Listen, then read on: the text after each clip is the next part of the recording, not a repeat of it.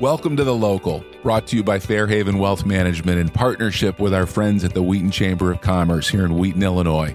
I'm Mark Horner, and together with Vicki Austin, we bring you conversations about what's happening with people right around you. Everyone has a story that goes well beyond their day to day life. Stories about their history, their passion, their inspirations. All you have to do is look and ask and maybe listen. These stories may be local, but their reach is far and their themes universal. Well, this is a special treat for me because I have to uh, I have to confess there's there's a whole lot of personal connectivity we have, Pam. So Pam Sharar-Stoppel from Wintrust is uh, is joining us today. So I'm going to dump a whole bunch of stuff on on your on your lap right right out of the gates. Okay. So first is my first job was at the First National Bank of Chicago in a management training program, and and so that was uh, I think a very prominent member of your resume or component of your resume. So I started my career in banking before I got into the wealth management business. Then also we do business corporately and personally with Wintrust, and I cannot say enough about your team that we interact with across the board.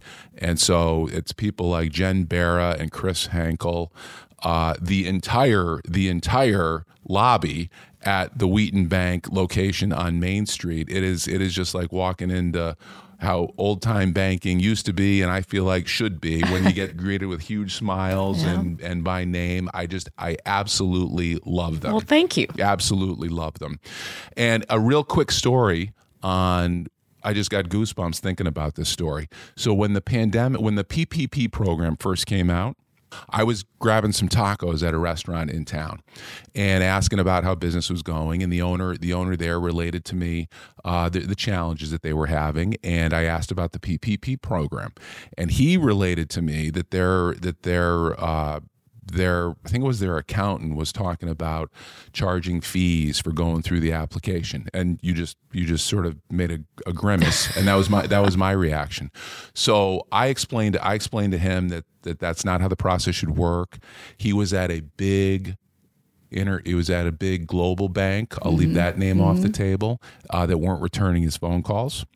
So i said to i said to him well look this program was made ex- I exactly for businesses like yours, and it sounds like you're dealing with the you're dealing with the wrong place. Can I make an introduction to a local to a local team that that works quite well uh, and takes great care of of us? And so uh, Vanessa Stang was another was another member of that of that team. Three of your bankers, all women, went down to that restaurant the next day. The next day after after I'd made a made an introduction to them, and one thing led to another, and they were able to get the PPP funding for him and his family, and I mean, just it just. Uh, an unbelievable job in in taking care and taking care of clients and responsiveness. So, so if if I'm if I um, continue to give glowing praise, this is where this is where it comes from. It's not just sucking up. Yeah. It's, it's it's from it's from direct experience. So Thank, thank, you. you. Yes. No, the bankers really, it was a lot of work, a lot of late nights, um, 24 7, but they got so much out of it themselves because they knew they were really helping. They were really people. needed. Yeah. They helped- hundred percent. Yeah. They helped the chamber too. Uh, Yeah. Dora and her team helped us with the um, our PPP. So. And what was different about this is normally it's the commercial bankers that are doing all that. And this time the retail staff and the everybody got into it. Yes. So, you know, it was just it was a new new thing for everybody, but it was good. So thank you. Uh, You're very welcome, and that was and that was not true across the banking industry. I won't. You don't need to comment on that. I'll com- I'll comment. I'll comment. I'll comment on that. That was not true across the across the industry, and it's just. I mean, just kudos with a capital K Right. to, to you to you and the team. probably saved his business, don't you think? It, it could very well have. I Mm-hmm. mean, it could have it could have been that meaningful of a of an in, of an impact. Mm-hmm. Yeah. So I just I just I just love everybody over there. So a topic that I would that I would love to that I would love to dig into and get and get your perspective on having been in the financial services industry for a little while is just is is the the role of women in in financial services and maybe in in business in business in general. And and maybe some maybe some feedback, and I won't ask you to name names either, but maybe some feedback for younger people getting into the getting into the business of financial services, both men and women, how it is that uh, that we, as both members of the financial services industry, might deliver uh, a bit of a better experience for women in that in that business both as participants so people that work in financial services and consumers of the financial service uh, product because I as far as I'm concerned there's a lot of research out there that suggests that that that our business uh, has some work to do in that in that regard so so what what counsel would you would you give younger people coming into the business it's any business I guess and uh, you know I think think some people are afraid of the numbers aspect mm-hmm. or they don't understand really what they're getting into. I mean, a lot of young people just think of mortgages or retail banks, and um, you know, I I know the commercial banking world better than other parts of, of banking, and people don't even really understand what that is, or they only think of the investment bankers that do all the big flashy deals. So you have to really explain what it is uh, and try to get people to understand what they're doing day to day. And so it's, you know, partly missionary work going out mm-hmm. trying to tell people what it is and and what's fun about it and what you get to do. You get you also get some people who are afraid they have to sell. Yeah. Yeah. And a lot of young people are afraid of that word, which it's not the right word for it. You know, you're trying to help people find out what their needs are, what will, you know, it's become a trusted advisor, as you mm-hmm. know. And mm-hmm. I, so a lot of it's just not people not really understanding what the opportunities are or what might be out there. Is why I think we don't attract as many people. And then the retention is the world it is right now, where somebody dangles something a little better out mm-hmm. there and, and they go. So how are you? So are you? How are you dealing with retention issues? With are, are people coming back to back to work? Because again, back to my experience, the physic the, the experience of going into the branch is is is fantastic, and so mm-hmm. for that to go away from one one consumer's experience would be would be a huge negative. So I love seeing seeing the smiling faces, mm-hmm. not just doing business through an ATM or online. Right. Well, that's the retail part of the world. And so we're competing with other retail businesses there. Uh, Wintrust did uh, raise our minimum wage uh, mid year, which a lot of companies did. And then, you know, kind of due to compression, you, you raise some other people. But um, we had a hard time, especially with the uh, pandemic, because they had to come in. We closed the lobbies for a little bit, but then we opened them up again. So they're seeing other people working from home, and they still have to come in every day. And uh, so, you know, a lot of people left because of that. They went into another job. So now, you know, you just have to find people that want to deal with the public and be those friendly faces and uh, pay competitive salaries and then Employee engagement is a big thing for us. You know, we do the surveys and and what do you enjoy about your job? What could we do better? Um, so we work we work hard at that as well. And culture is my big thing. Yes, um, getting getting a good culture in your organization. So Pam, I want to acknowledge you and thank you for being a participant in our Fresh Ideas mentoring program through the Wheaton Chamber. Um, I know that you also have a mentoring program at Wintrust, which is again part of your commitment to culture. Um, so just wanted to thank you and ask you going back to the Wintrust culture, how would you describe it, and what are the ways you're contributing to that? That you you are being able to bring your own spin, and we've talked about what it was like to be a woman in the '80s when we used to pretend we didn't have families because that could derail your career, right?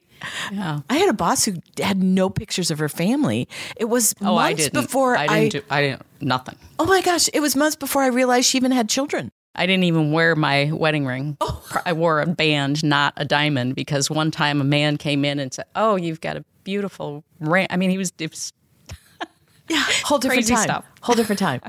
So I, yeah, so being a man, is looking like he's like looking I've, I've gone to a different. astonished. I've gone to a different planet because I, I, I never, I never have to deal with any. Well, that was years ago.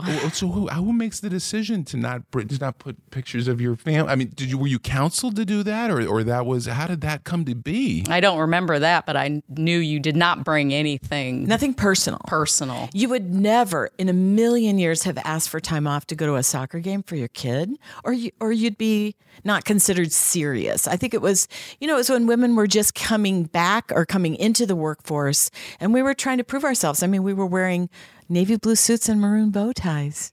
So are you seeing a change? Are you seeing a change in that oh, now? Oh, yes. Okay. Yeah. Thank Okay. God. Yeah. And so where how do, how do you think that change has come has come about over time? What's contributed to that change? Well, time people Yeah.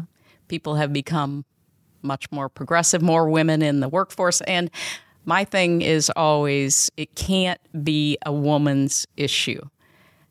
As soon as the men started promoting things or they talk about work life balance or they want some time off, then things have changed mm-hmm. because it can't it can't be just a woman's issue Right. in my opinion. So we've got uh, men that go on leave after having the baby. We've got men that are going to the games um, and doing all that kind of stuff too. So now it becomes okay. I think it's it's very refreshing that young men are m- way more involved. Way more involved, yeah. and and then it, it does sort of bring uh, a kind of a I don't know group think. I don't know if that's the right way to to say it, but it becomes then acceptable in the workforce.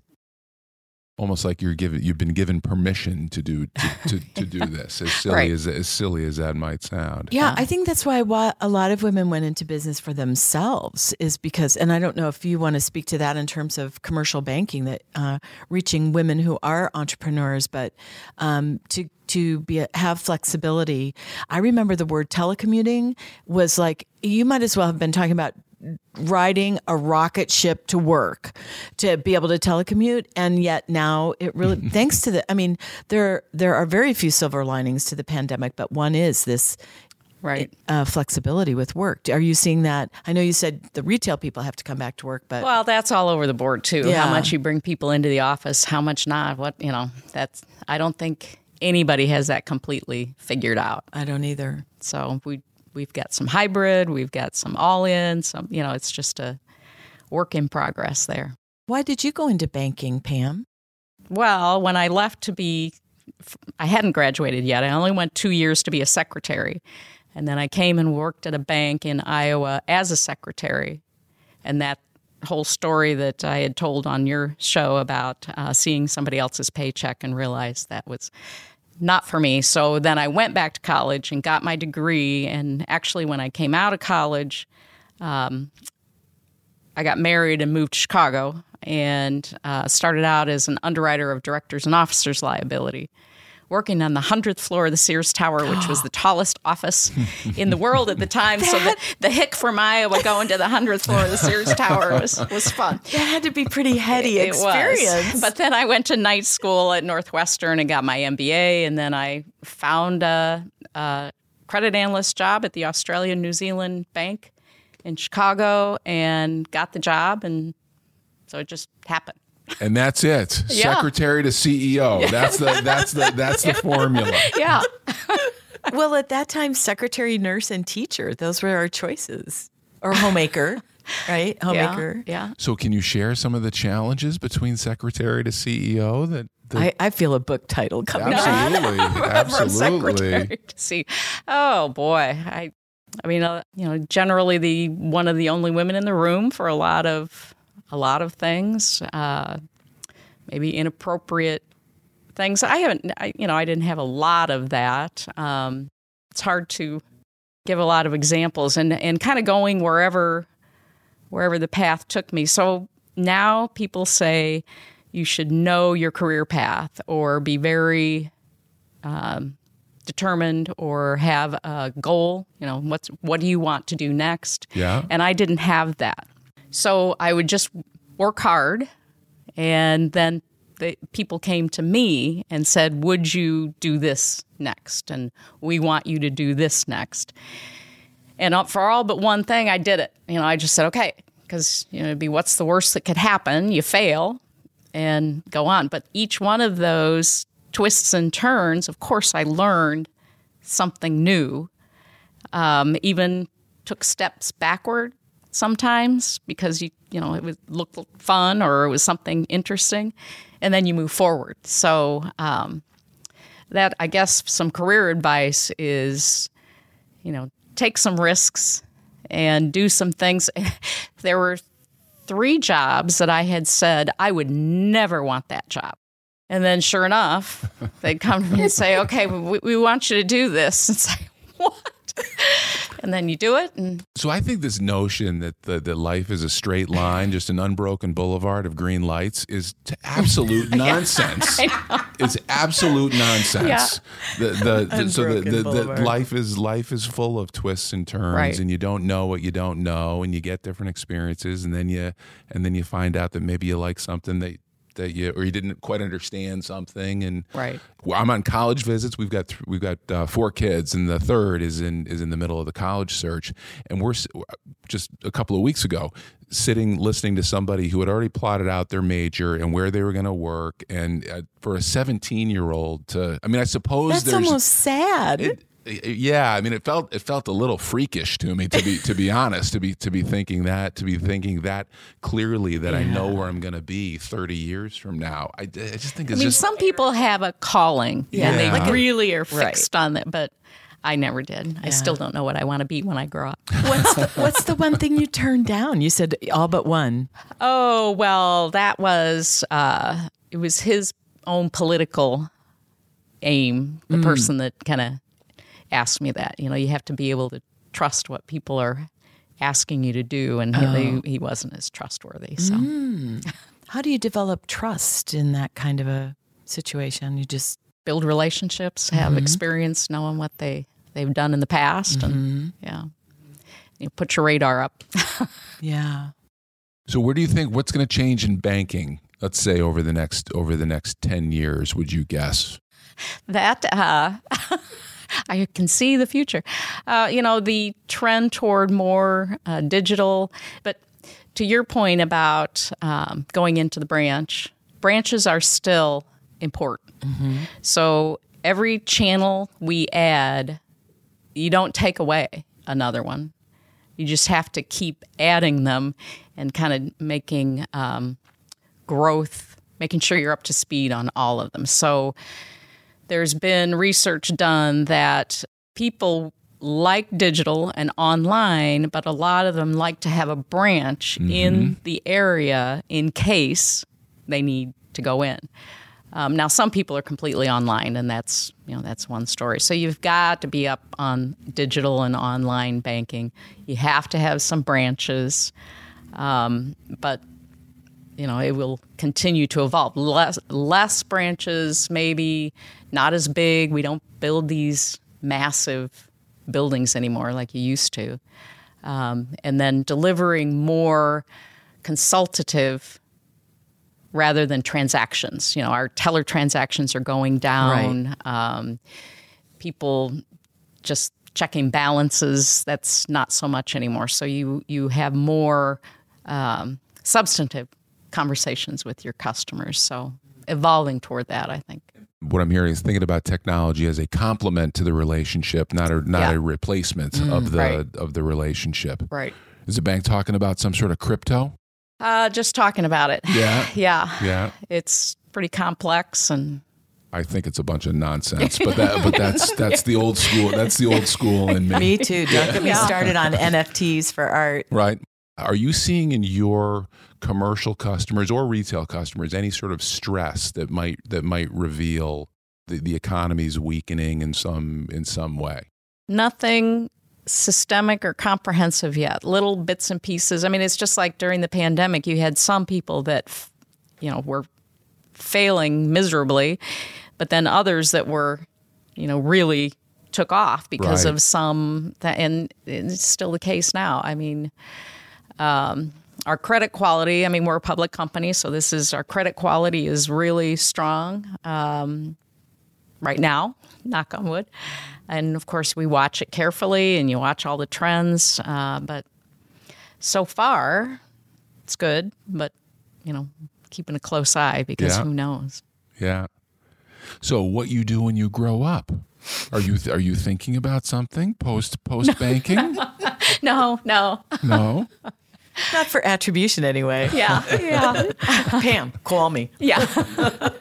So, Pam, you've gone from the 100th floor of the Sears Tower in uh, downtown Chicago to our little burg here in Wheaton, Illinois, on uh, Wheaton Avenue and Front Street. Can you tell us a little bit about that journey from the city to the suburbs? Well, uh, it, I didn't live in the city, but um, certainly working downtown is different than working in the suburbs. And when I was childless, it was more fun to work in the city. But once you have kids and you want to get home quicker and have a little more flexibility and raise kids, um, the suburbs was a better place for, for our family. Um, but we've lived in Wheaton for I don't know, 38 years now. And um, I guess one way to put it in terms of why Wheaton, our daughter, when she went to college, said, I am never coming back to Wheaton. Wheaton is too, you know, not nice wasn't the word, but it's just you know, too tame. Yeah. Yeah. Too Right. provincial. Right. She lives in the towers. Of course she does. Of course she does. she did spend time downtown, uh-huh. but then now she's She's back home. back home. Back home. You don't know what you got till it's gone. That's right. right. That's there we right. Go. Don't Yeah. tempt me Yeah. to break into song. Not right. and it's changed so much. I mean, the downtown is vibrant, and you know, when I we moved here, it was a dry community, and uh, now, That does seem to keep coming up. yeah, And this is a recurring theme in our in our which I, we did not know when we moved here, We didn't either. and so my husband and I threw a kegger party, and uh, Nobody showed. yeah, not very many people showed up, and but either way, it's it's a good community. There's a distinction between North South, North Wheaton and South Wheaton in this regard.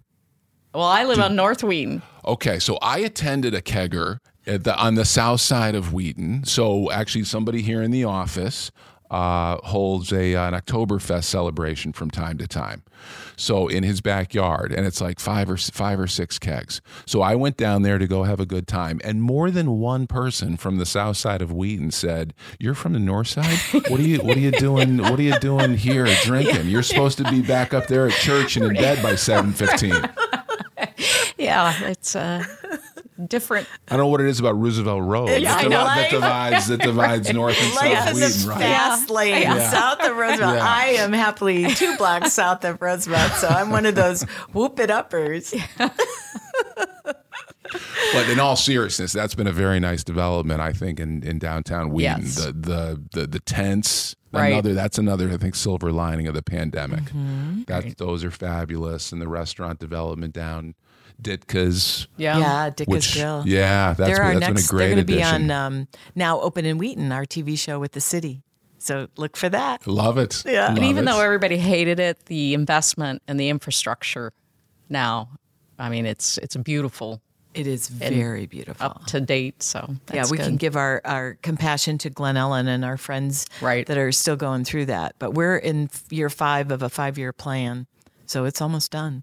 What do you think they're doing on the development? And speaking of Roosevelt Road down here, so they just built this Culver's, which which went up in Mm-hmm. record record time. Do you- And a brand new member as of thir- as of Tuesday That of the Wheaton Chamber. Yes, The Wheaton Amy Chamber. Adams, the new manager of the Culvers in Wheaton. there's so much growth in the Wheaton Chamber. Yeah. I'm sensing a dues increase coming coming coming up. No, it should be a decrease because there's more. I agree. More I agree. Wait a minute, wait a minute, Mark. This show has gone off the rails. Do you have you heard about anything about the development of that that old? I think it used to be a car dealership. It's a big it's a big chunk of land down there. on- Yeah, I haven't, and I just listened to the state of the. The state of the City, city, but I don't remember Yeah, the what he Roosevelt said. Road corridor is still sort of in development Right. under construction. Uh, as part of my job, I've started attending city council meetings and some of the city council planning meetings, and it really is fascinating Mm-hmm. how the city, you know, grows, um, and very with much forethought, of course, and Right. much planning. So, yay that Culver's is here. Yay, indeed. Who doesn't like cheese curds? That actually, I just saw that on their menu. Right. Well, Pam, thank you for joining us. It's great. It's great visiting with you, and again, just love the the, the team on that, that that you've got that you've got around you.